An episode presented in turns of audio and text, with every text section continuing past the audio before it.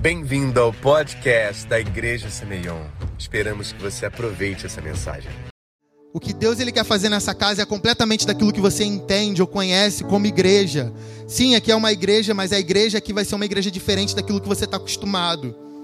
Então não olhe para a aparência das pessoas, não olhe para a estrutura, não olhe para quem está ministrando aqui na frente, olhe para aquilo que o Senhor quer fazer em você e através de você nesse lugar. Não vai ser parecido com o que você está acostumado como igreja. E quando eu cheguei aqui, Jesus, eu preciso pregar. E quando eu cheguei aqui, é, na hora que a gente estava fazendo as declarações da, da oferta, eu mal estava conseguindo fazer as declarações em português. E eu não sou assim, mas ficavam vindo como se eu estivesse sendo tradutor nesse momento, precisando traduzir. Então vinha em inglês, eu traduzindo. Aí teve a hora que a irmã falou aqui do, do, do All Inclusive. E aí gente, o pastor falou assim: Ó, oh, a gente ainda é bilíngue. Eu falei assim: Meu Deus o Senhor está falando. E o que o Senhor está falando é que pessoas de outras nações vão ser enviadas para essa igreja. E as escolas que acontecerão, os treinamentos que acontecerão dentro dessa igreja, vão ser treinamentos onde os estrangeiros vão chegar nesse lugar para receber. Então se prepara porque vai chegar um tempo dentro dessa igreja que os americanos ou os, os, europeus, pessoas da Ásia, pessoas da América do Sul, elas vão chegar nessa igreja para serem treinadas e capacitadas por vocês. Porque eu não sei se eu já profetizei isso aqui, mas o Senhor ele tem é, é, é uma mensagem que Deus está me dando. Eu não sou um plantador de igreja, gente. Eu sou um plantador de centro de treinamento missionário, de centro de treinamento ministerial. Algo que Deus tem falado comigo que as próximas temporadas organizações missionárias como Jocum, como as escolas do como o movimento Dunamis, como o Iris Ministry, que são bênção está havendo um momento de transição. E quem vai treinar e capacitar e enviar missionários não são organizações missionárias, mas vai ser a igreja. Por muito, eu estava conversando com a, com a Débora hoje. O pai dela viu um grupo da Assembleia de Deus evangelizando no Parque Madureira e ele falou ah, lá as missionárias e eu falei com ela, é, mas a Assembleia de Deus ela é uma igreja missionária. Ela é uma igreja que começou de um envio missionários e que enviou muitos missionários.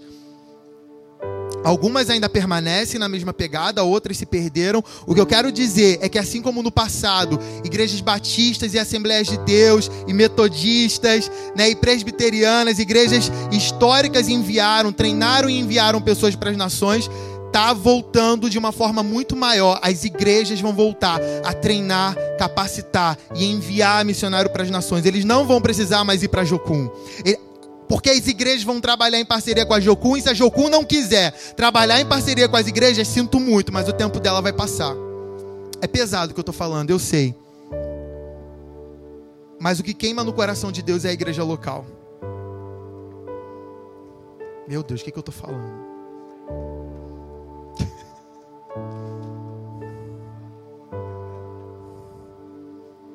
O Dunamis ele só dá certo porque ele é liderado por um pastor de uma igreja local.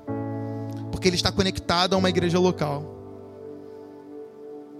Por que, que eu estou falando isso?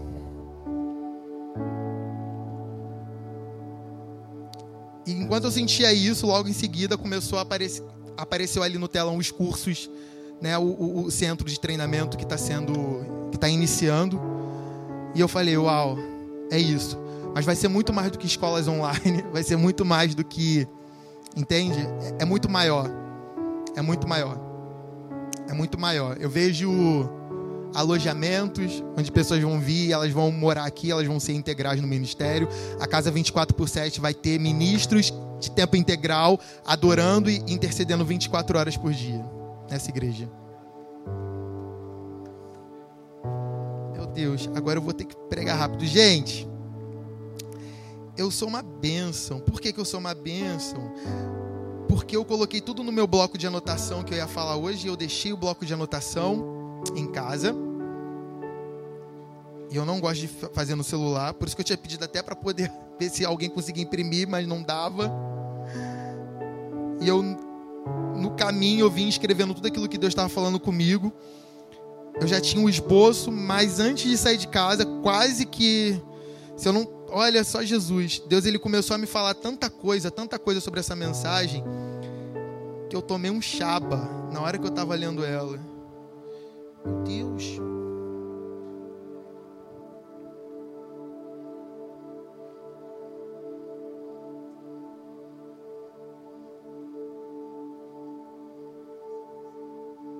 Muito obrigado. Deus te abençoe.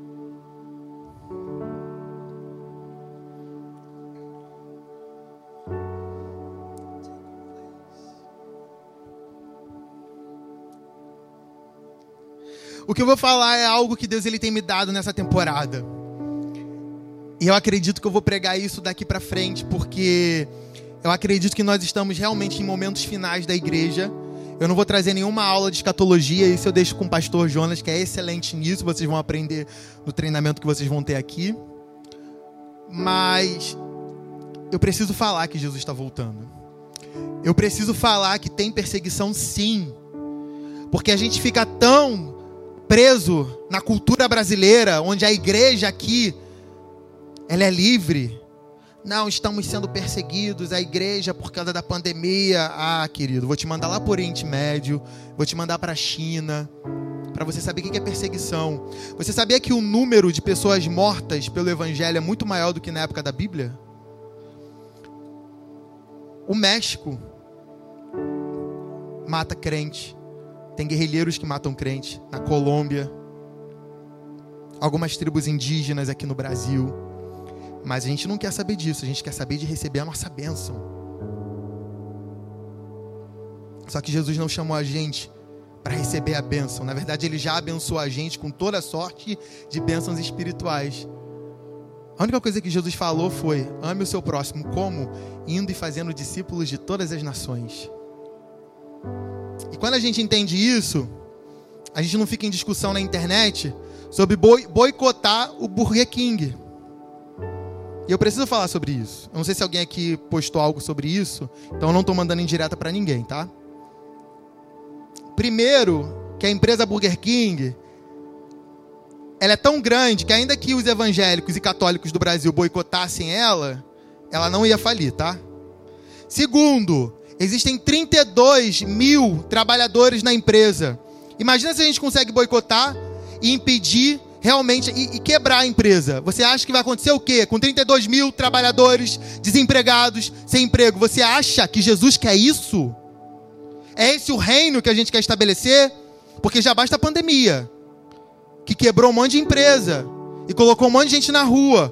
Agora a gente quer boicotar uma empresa porque não tem os nossos valores. Sabe por que o Burger King está fazendo a propaganda que está fazendo? Porque nós não estamos exercendo a influência que Deus mandou a gente exercer.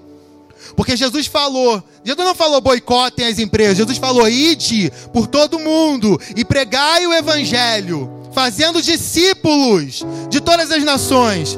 Imagina se o Burger King fosse cheio de discípulos de Jesus. Imagina se o dono do Burger King fosse alcançado por Jesus. Como seriam as propagandas?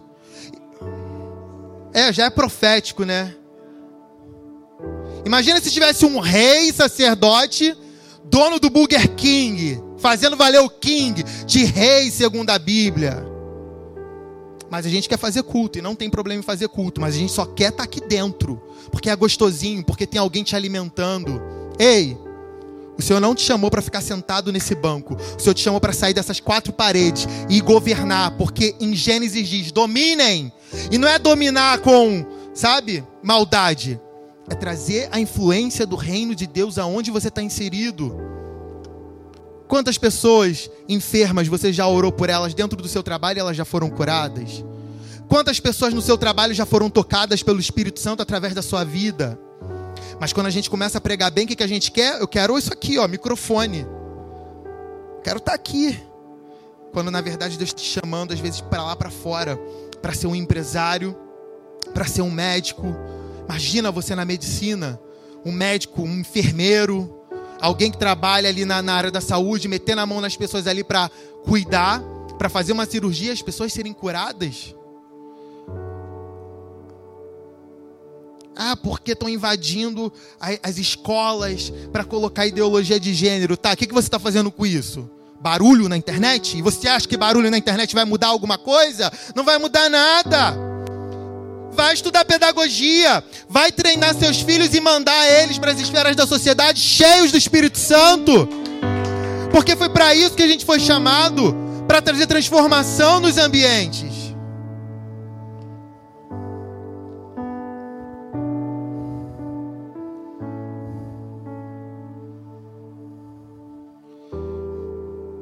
E eu quero falar sobre as ondas de avivamento Talvez você tenha assistido o meu vídeo no Rios, que tá bombando, mas para mim tá horrível, porque tem tanta coisa que é o que eu vou falar aqui agora. E eu tive que falar em 30 segundos sobre as três ondas de avivamento.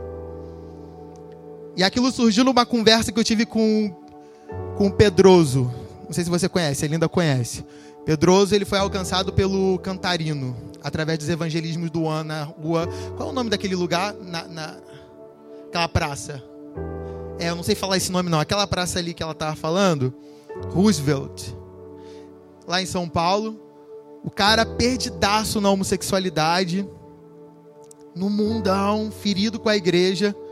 E o evangelismo do ano, Cantarino, junto com a esposa, alcançou ele. Inclusive no livro da, sobre as ondas, do, do última, a última onda do Cantarino, fala sobre o alcance dele. Eu estava conversando com o Pedroso, a gente estava falando sobre as ondas de avivamento.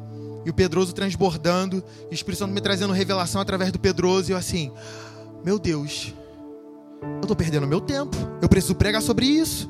Porque a igreja parece que está dormindo. E a gente precisa acordar.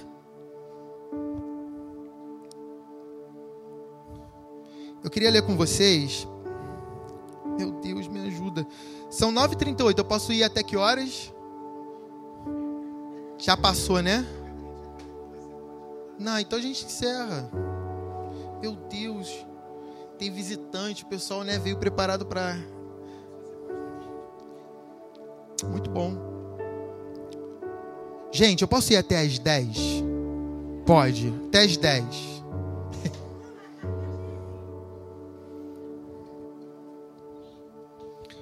Efésios. Perdão, gente. Primeira. Primeira João 5. A gente vai ler primeira João 5 toda. Jesus me ajuda. Eu sei que você já sabia que seria exatamente só isso de tempo. Ajuda também eu mexer aqui no celular.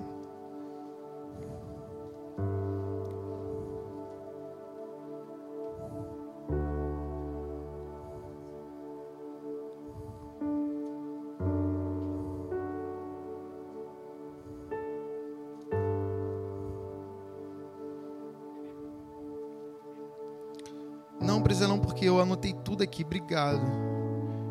Eu vou colocar como Amém View. Mobile View. Aqui eu tenho que.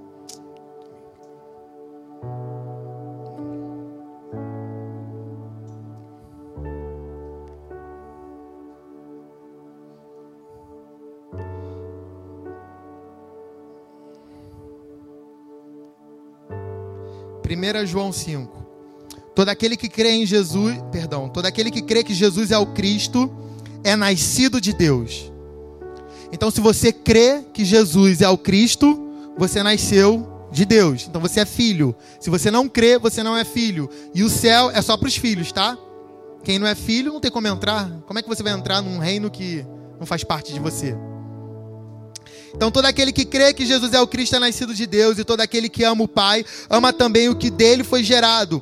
Assim sabemos que amamos os filhos de Deus, amando a Deus e obedecendo os seus mandamentos. Porque nisto consiste o amor a Deus, em obedecer aos seus mandamentos. E os seus mandamentos não são pesados. Fala sobre isso, Deus. Aí eu tive que ouvir um famoso teólogo que eu até gosto, mas tem que filtrar, e um monte de gente abençoada compartilhando falando: não existe na Bíblia escrito o centro da vontade de Deus.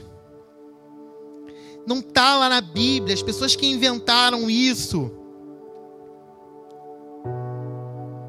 E aí faz ficar o fardo pesado. Desculpa, eu sempre criei que existe o centro da vontade de Deus e nunca foi pesado para mim. Obedecer só é pesado para quem quer viver uma vida sem vergonha. Para quem quer viver, quem está no espírito, não é pesado, porque a graça é leve. A graça não é para a gente fazer aquilo que a gente quer. A gente tem força pela graça para renunciar e a gente faz aquilo que a gente não quer. E a gente sente prazer nisso, porque o nosso prazer está em obedecer aos mandamentos do Senhor. Rodrigo, onde então está escrito o centro da vontade de Deus? Romano 12, 2. Existem três. Pensa naquele gráfico de círculo, aí aqui outro e no meio outro. Porque quando a gente renova a nossa mente, segundo Romanos 12, 2, nós experimentamos qual é a boa, agradável e o centro da vontade de Deus, perfeita vontade de Deus. Você só pode estar nesse lugar quando a sua mente é renovada. E ali não é pesado para quem tem a mente renovada. Para quem nasceu de novo, para quem anda no espírito, não é pesado. E ele chama a gente para esse lugar. E aí a gente abre mão de tudo por amor a ele.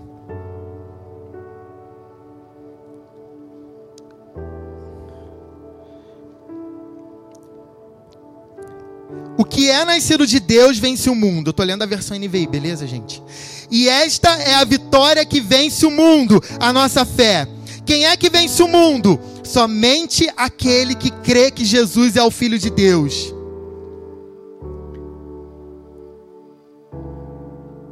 Mas a igreja foi perseguida e morta e assassinada. Mas está dizendo que ela estava vencendo o mundo. Igreja triunfante não é a igreja simplesmente que está invadindo as esferas da sociedade. Ser triunfante é ser perseguido, ser caluniado, ser assassinado. E ainda assim nós somos triunfantes por causa da nossa fé. Porque não é sobre o que tem aqui na terra, é sobre o que tem no reino. E nós trazemos esse reino, porque um dia o céu vai descer e nós moraremos eternamente com o nosso amado.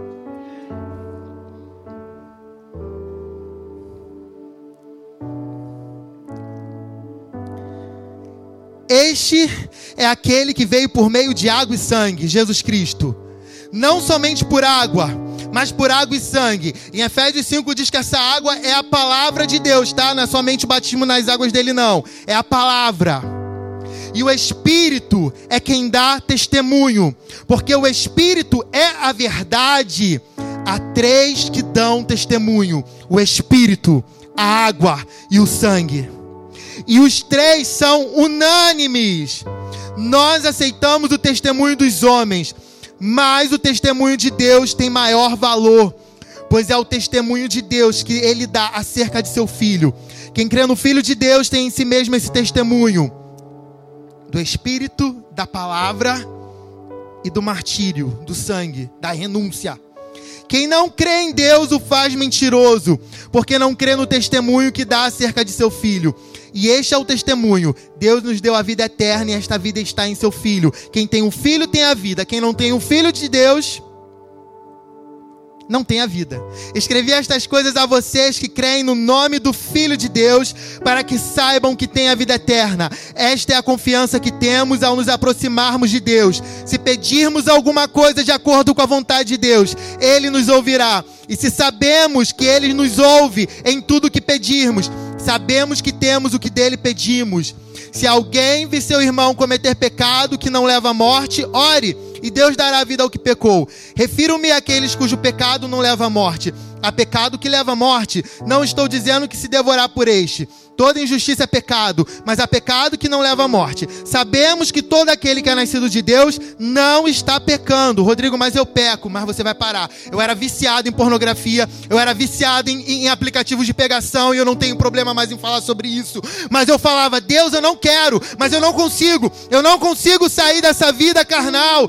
Me ajuda, segura, me segura, segura minha carne, me transforma. E eu fui percebendo que a transformação foi acontecendo de dentro para fora. A religião humana, o tradicionalismo humano tenta te transformar no exterior. O tradicionalismo humano tentou mudar a minha calça, o meu tênis, a minha camisa, o meu alargador e a minha tatuagem. Mas Deus ele me mudou de dentro para fora. Ele me transformou em alguém novo, no seu filho amado e transformou o meu caráter.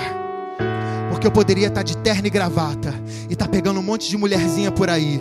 Eu poderia estar aqui de terno e gravata e tá metendo a mão no dinheiro que é santo. Eu poderia estar de terno e gravata e fazendo um monte de besteira por aí. Nós sabemos que isso existe.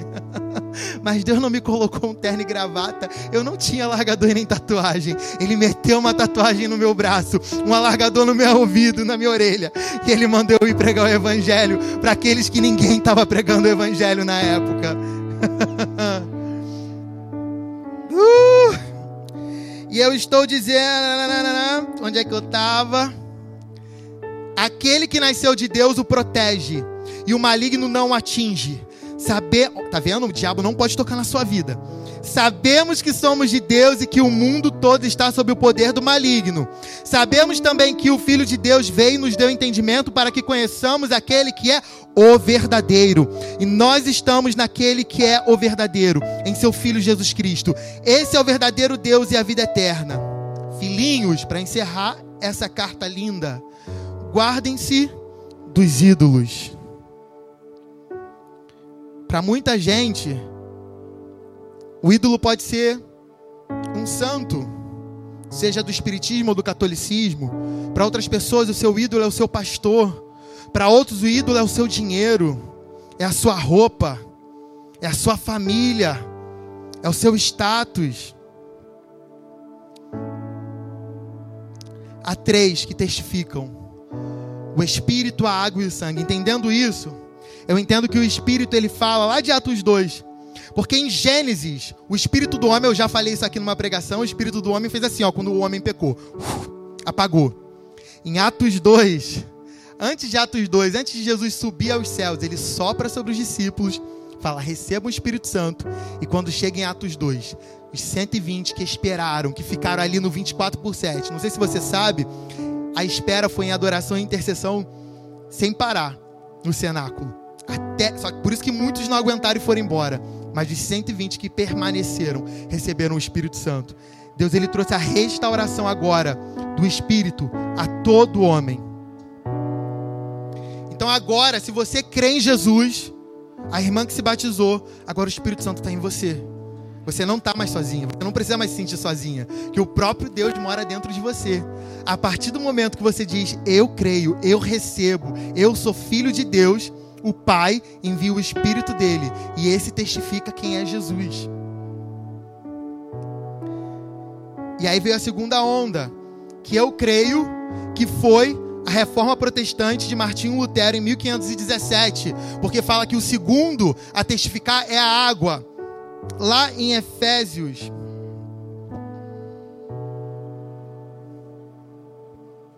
em Efésios 5,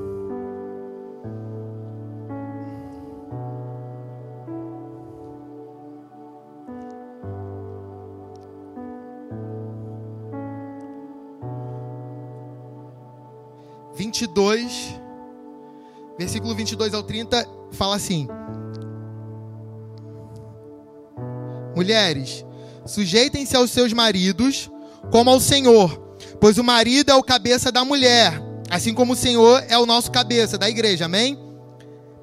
Que é o seu corpo, do qual dele é o Salvador. Assim como a igreja está sujeita a Cristo, também as mulheres estejam sujeitas aos seus maridos.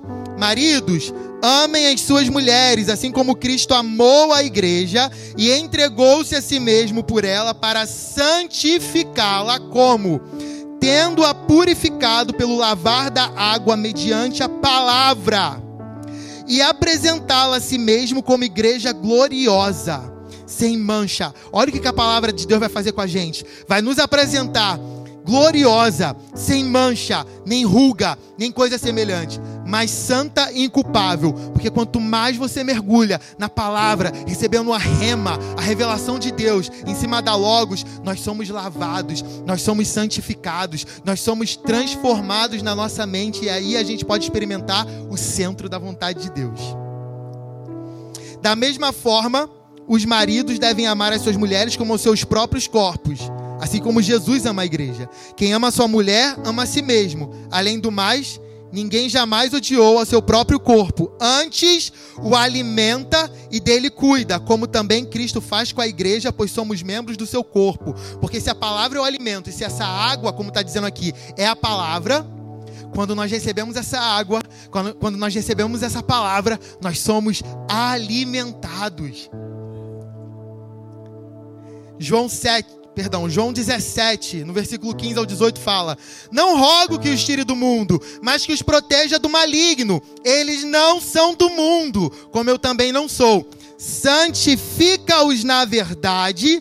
O que é a verdade? A tua palavra é a verdade. Assim como me enviaste ao mundo, eu os enviei ao mundo. Então, quando nós somos santificados pela palavra, o Senhor está nos enviando. Ele envia o Espírito dele, firma a gente na palavra dele, para a gente viver o envio dele na nossa vida. Por isso que você tem que fazer a escola de treinamento da Semeion, porque a palavra que vai ser ensinada para você através dos professores, eu sou um dos professores da escola sobrenatural, amei minha aula vai transformar você, vai mudar sua mente. E foi quando lá em Lutero ele trouxe a revelação dos cinco solas, né? O sola fide, que quer dizer somente a fé, que a salvação não vem pelo que você faz, não é por obras, mas é por fé, como está em Tiago 2. Sola escritura, somente a escritura, a Bíblia como única fonte de alimento Está lá em Mateus 4,4, que não só de pão viverá o homem, mas de toda a palavra que sai da boca de Deus. Solo Cristo, somente Cristo. Jesus é o único mediador. Em João 14 diz que ele é o caminho, a verdade e a vida. Sola gratia, somente a graça. Ninguém merece ser salvo. É um favor imerecido. Nós merecíamos ir para o inferno porque ninguém aqui presta. Eu não presto, mas a graça dele entra na nossa vida e transforma o nosso caráter, transforma a nossa história. Mateus 19 diz que é impossível para o homem ser salvo. E somente Deus pode fazer isso e ele fez através de Jesus. Só lhe deu glória. Some, glória somente a Deus. A glória da salvação pertence a Deus somente. Em Atos 3, nós vemos Pedro e João ali curando o paralítico, o paralítico dando glória a eles, e eles falando: Não, a glória não é minha. A gente vê em Atos 14 também, quando Paulo e Barnabé rejeita sacrifícios e ofertas em Listra do povo pagão, porque eles fizeram muitos milagres. E a gente vê João do Apocalipse dizendo, em Apocalipse 22, vê, não faças isso. Eu sou conservo teu, dos teus irmãos, dos profetas e dos que guardam a palavra deste livro. Adora a Deus, porque eu acho que João se, se prostrou diante de um anjo. Então a glória é de Deus e Lutero trouxe essa revelação. E você vê que a reforma não parou em Lutero. A reforma continua parando. Porque se você entra para um lugar, a gente tem histórias de igrejas que estavam completamente fora da vontade de Deus. E Deus usa um homem para iniciar algo novo. E algo novo. E quando esse homem perde a visão, Deus usa outro para continuar, para continuar preparando a igreja para receber o noivo amado. A reforma não parou em Lutero. A reforma continua até os dias de hoje. Nós somos reformadores dos últimos dias. Chega de corrupção dentro da igreja. Chega de pastor que está aqui com o microfone no altar traindo a sua esposa. Chega de líderes que estão metendo a mão no dinheiro que é santo e sagrado de Deus. Chega de líderes que pregam mentira. O Senhor está chamando eu e você para quebrar o sistema, para trazer o reino de Deus aqui na terra, na esfera da igreja, dos negócios, da política, onde for que Ele quiser colocar a gente. Às vezes você espera. Vamos aplaudir o Senhor. Às vezes você espera muito do Bolsonaro. Talvez você seja a pessoa que Deus quer usar para colocar na presidência, para ser um deputado, um vereador, um assessor político. E você está esperando dos outros. Que dessa igreja se levantem políticos, educadores, pessoas para as sete esferas da sociedade. É tudo nosso e nada deles. Terceira onda, que nós cremos na última onda. Eu sei que já aconteceram vários avivamentos, e a Bíblia fala: Eis que vem sobre as nuvens e todo olho verá. Será que só dessas nuvens aqui toda a nação, todo, todo mundo vai ver Jesus? Não sei, pode ser que sim. Mas um dos símbolos de avivamento é nuvem. E se você perceber, avivamento de Gales, Azusa, Ilhas Fiji, Toronto no Canadá e tantos outros, o que está acontecendo no Brasil, toda vez que acontece um poderoso derramado do Espírito Santo, acontece uma reforma e missionários são enviados. Se você não sabe, assim foi com a Assembleia de Deus. Aconteceu o avivamento na Rua Azusa e os missionários saíram de lá de, em direção ao Brasil para plantar a igreja debaixo do fogo do avivamento. Que nos influencia até hoje, porque nós somos pentecostais também. Por isso que a gente está aqui no Chacataralabassou. Enviou missionários. Eis que vem sobre as nuvens, eis que vem com as nuvens de avivamento. Eu não estou afirmando, tá, gente? Só estou trazendo uma reflexão. Eu não posso afirmar isso, senão você um herege. herege que se fala. Herege. Mas eu estou trazendo a reflexão que eu fico questionando também na minha cabeça. Eis que vem com as nuvens de avivamento. E a, por que Mateus 24, 14 diz: Este evangelho do reino será pregado em todas as nações. Por quem? Por meio de quem? De mim e de você. Porque ele falou: Ide por todo mundo e pregai o evangelho. Então é através de nós que esse evangelho vai ser pregado por todas as nações. E então virá o fim. Existem 3 bilhões de pessoas que não ouviram falar ainda de Jesus. Eu sou fundador de um ministério de evangelismo lá no Recreio do, do, dos Bandeirantes. E a gente evangeliza numa praça toda sexta-feira chamada Praça da Zefa. Aí tem a parte dos barzinhos, que é igual aquela parte que tem aqui em Niterói, com a galera com grana que tá ali. E ao mesmo tempo, do outro lado, assim, na mesma praça, tem a galera alternativa, fumando maconha. Que é os que eu mais gosto, são esses daqui. Eu amo maconheiro, gente. Os maconheiros também me amam, porque eu tenho chamado para libertar eles da maconha. E eu sempre gosto de ir lá, nos maconheiros. Gente, o que eu estava falando para eles do evangelho parecia ser algo novo. Eles nunca tinham ouvido isso que a gente está falando aqui. Eles não sabiam nem quem era Jesus. Para eles, Jesus era um cara na cruz que prega na igreja, que está lá com aquela cara pregado numa cruz. Para eles, Jesus era aquilo que os crentes, os católicos falam por aí. Mas eles não sabiam quem era Jesus. Ou seja, no Brasil, no recreio dos bandeirantes, tinham jovens, existem jovens que não sabem quem é Jesus. Mas se o fim só chega quando eles ouvirem, então o fim não é agora. Então o que eu creio que a terceira onda vai levantar essas pessoas, vai levantar eu e você para pregar o evangelho. Você quer que Jesus volte? Eu quero que Jesus volte. Se o seu coração está nas coisas desse mundo, você não vai querer que Jesus volte. Mas se o seu coração está no Senhor, naquele grande dia, você vai pregar o evangelho para que ele volte. Eu não sei se você acredita que o arrebatamento vai acontecer antes da tribulação.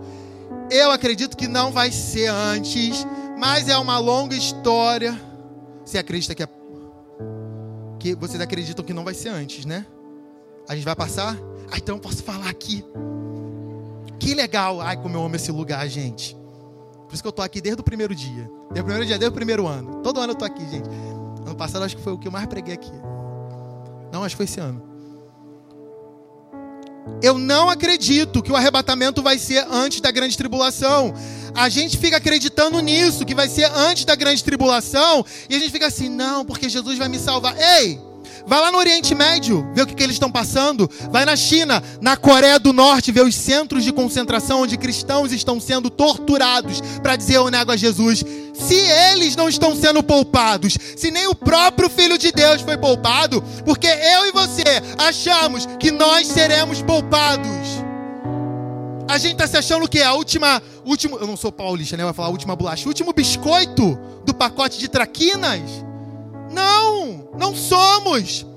A perseguição faz parte do reino de Deus. Ser perseguido é privilégio, é honra. Ah, eu posso ter errado e o arrebatamento vai acontecer antes. Glória a Deus. Mas se não acontecer, eu quero estar pronto.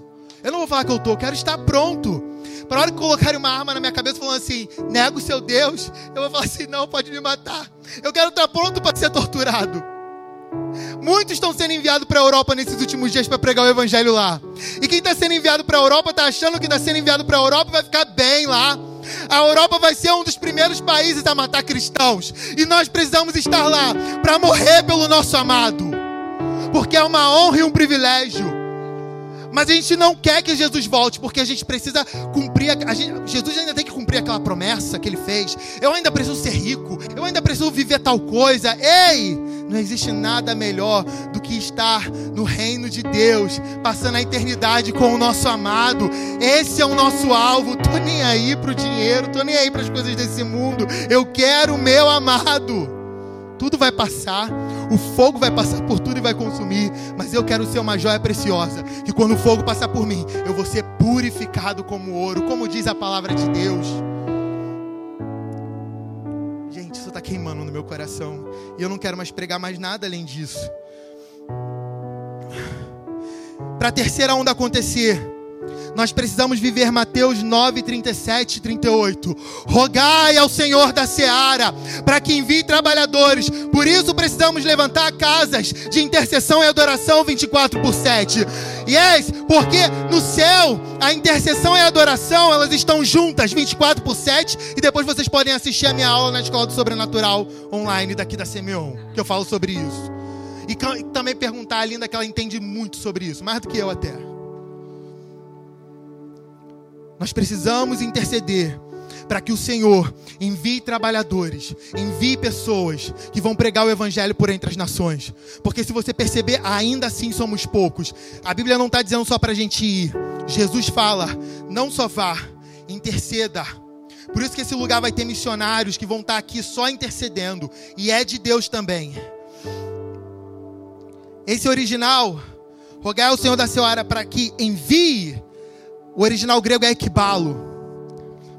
E eu aprendi com Alessandro Vilas Boas que equibalo é a ausência de domínio sobre a sua própria vida.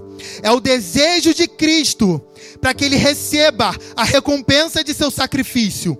Equibalo não é um envio qualquer, mas é uma expulsão que Deus faz de você para as nações, para qualquer lugar.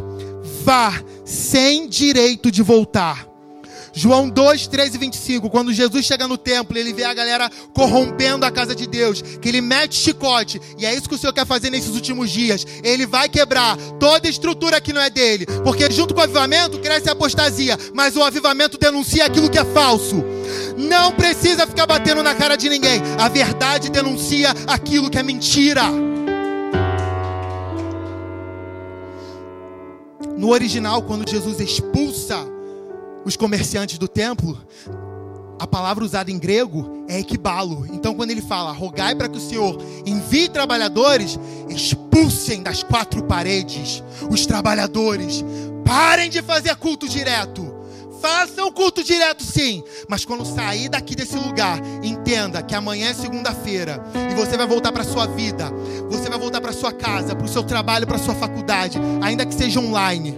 E você não vai ser mais o mesmo. Você vai ser um leão, um guerreiro. Tem que ter, ó, cara de leão, não para as pessoas, né? Mas pro capeta. O capeta tem que olhar para você e falar assim: eu tenho medo dessa pessoa. Não volta mais para sua vida adiante. Larga o pecado. Larga. Larga aquilo que te prende, aquilo que te escraviza. Você não precisa ficar bebendo os finais de semana. Eu não sou viciado. Por que, que você não consegue ficar um final de semana sem beber uma cervejinha? Por que, que você não consegue não almoçar se não tiver uma cervejinha? E você não é viciado e Deus está me usando para falar para alguém aqui e eu não estou aqui para acusar. O Senhor quer libertar você nessa noite e eu não sei quem é você, tá? Deus não está me mostrando, graças a Deus.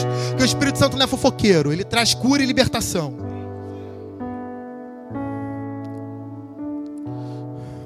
O Senhor quer te enviar para as nações.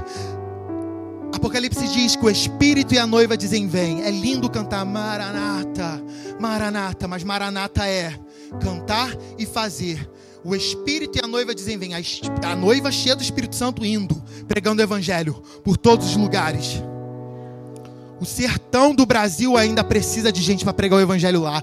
Eu fui no lugar do sertão que as pessoas não conheciam Jesus, um vilarejo inteiro mas pro sertão a gente não quer ir.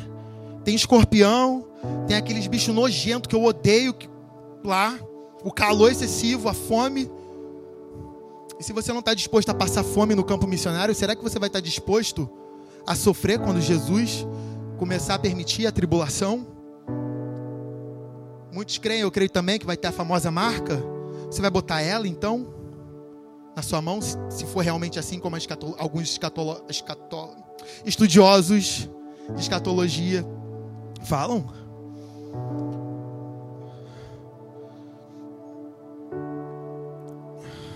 Precisamos obedecer à grande comissão. Sai da zona de conforto. Saia do amor por esse mundo. Como está lá em Mateus 28, 19. Vai por todo mundo fazendo discípulos. E para encerrar, encerrar mesmo, vou encerrar com esse versículo. Marcos 10, eu vou ler do 17 ao 31. A banda pode vir. Quando Jesus ia saindo, um homem correu em sua direção. Pôs-se de joelho diante dele e lhe perguntou: Bom mestre, que farei para herdar a vida eterna? Respondeu-lhe Jesus: Por que você me chama de bom? Ninguém é bom a não ser um que é Deus. Por isso que a gente não, pode, não poderia ser salvo. Mas Deus é tão bom que vai salvar a gente mesmo sendo ruim. Você conhece os mandamentos: não matarás, não adulterarás, não furtarás, não darás falso testemunho, não enganarás a ninguém, honra teu pai e tua mãe. E ele acrescentou: Mestre, a tudo isso eu tenho obedecido desde a minha adolescência. Eu sou crente, eu vou para a igreja, eu tô todo domingo sentadinho lá. Eu cumpro tudo, eu oro, eu jejuo, eu louvo. E ele declarou: Ah, perdão. E Jesus olhou para ele e o amou. Jesus olhou para aquele cara religioso e amou ele. Às vezes a gente quer bater, só bater, né? Mas Jesus amou. Mas Jesus amou como? Falta ali uma coisa, querido. Disse ele: Vá, venda tudo que você tem e dê o dinheiro aos pobres, e você terá um tesouro no céu. Depois vem e siga-me. Por que, que Jesus pediu isso a ele? Porque o coração dele estava no dinheiro. Talvez o seu coração não esteja no dinheiro, mas onde está o seu coração, o Senhor vai te pedir. Porque ele não quer idolatria, como a gente leu lá em 1 João 5. Sai da idolatria. Sai do seu amor pelas coisas desse mundo. Tudo que você ama mais do que a Deus é idolatria. De, diante disso, ele ficou abatido e afastou-se triste, como acontece com muitos. Chega aqui é lindo, mas na hora que tem que renunciar, vai embora, triste, porque não sabia que tinha que renunciar à sua vida. E o que a falsa hipergraça prega, que você não precisa renunciar. Mas eu não creio só na hipergraça, eu creio na ultra mega hipergraça, que é a graça que me transforma e que me capacita para renunciar, para morrer o Espírito Santo veio sobre você para te capacitar para morrer.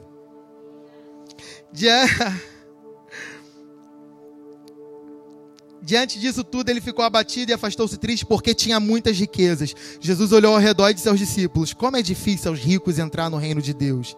Talvez você não seja rico de dinheiro, seja rico de outras coisas e você não quer abrir mão. Os discípulos ficaram admirados com essas palavras, mas Jesus repetiu: Filhos, como é difícil entrar no reino de Deus. É mais fácil passar um camelo pelo fundo de uma agulha do que um rico entrar no reino de Deus. Rico das coisas dessa terra. Não precisa ser só de dinheiro. Os discípulos ficaram perplexos e perguntavam uns aos outros: Neste caso, quem pode ser salvo? Jesus olhou para eles e respondeu: Para o homem é impossível ser salvo, mas para Deus não todas as coisas são possíveis para Deus. Então Pedro começou a dizer-lhe: Nós deixamos tudo para seguir-te. Respondeu Jesus: Digo-lhes a verdade. Ninguém que tenha deixado casa, repete comigo: casa, irmãos, irmãs, mãe, pai, filhos ou campos, por causa de mim e do evangelho, deixará de receber, olha isso aqui, ó, cem vezes mais. Já no tempo presente, agora, não só no céu, tá? Hoje, casas, irmãos, irmãs, mães, filhos e campos. Só que tem um detalhe que a gente não fala. E com eles, perseguição. Nós seremos perseguidos. Se te perseguem porque você é crente, é uma promessa e Deus vai cumprir com a promessa dele e na era futura a vida eterna. Contudo, muitos primeiros serão últimos e os últimos serão primeiros. A perseguição faz parte do crente. Eu poderia te dar uma palavra essa noite falando assim: vai ficar tudo bem. E sim, o Senhor ele vai fazer ficar tudo bem porque ele te ama nas suas finanças, em cura, na sua saúde, na sua família. Mas talvez no início a sua família vai se levantar contra você porque você está na igreja, porque você veio para Jesus. As pessoas do seu trabalho vão começar a se levantar contra você. O inimigo pode usar as pessoas que você mais ama para começar a falar coisas que ferem o teu coração. É uma promessa. E a perseguição pode começar a qualquer momento, por que não? E a gente começar a ser morto por aí, pelo Evangelho. Se você não está disposto a isso, eu ia falar que o evangelho não é para você, mas eu não vou fazer isso não. Eu quero declarar o Espírito e a palavra sobre a sua vida para você receber a capacitação do alto para morrer. Porque na nossa força a gente também não vai conseguir morrer. A gente não quer morrer, a nossa carne quer viver. Mas o Senhor chamou a gente para morrer. Morrer para as nossas vidas, para os nossos sonhos, para os nossos projetos, para viver aquilo que Ele tem. Porque o que Ele tem é maior e melhor para a gente. Você não precisa ir para a China pregar o Evangelho. Talvez a sua China seja a pessoa do lado da sua casa. Mas tem um projeto de expansão. Não é expansão do império humano. Não é expansão do governo do Jonas Abadia. Obadia, É a expansão do reino de Deus. Como? Ganhando e fazendo discípulos por Niterói, São Gonçalo, Rio de Janeiro, Alemanha, Argentina, Estados Unidos, Portugal, o que mais? Estava ali.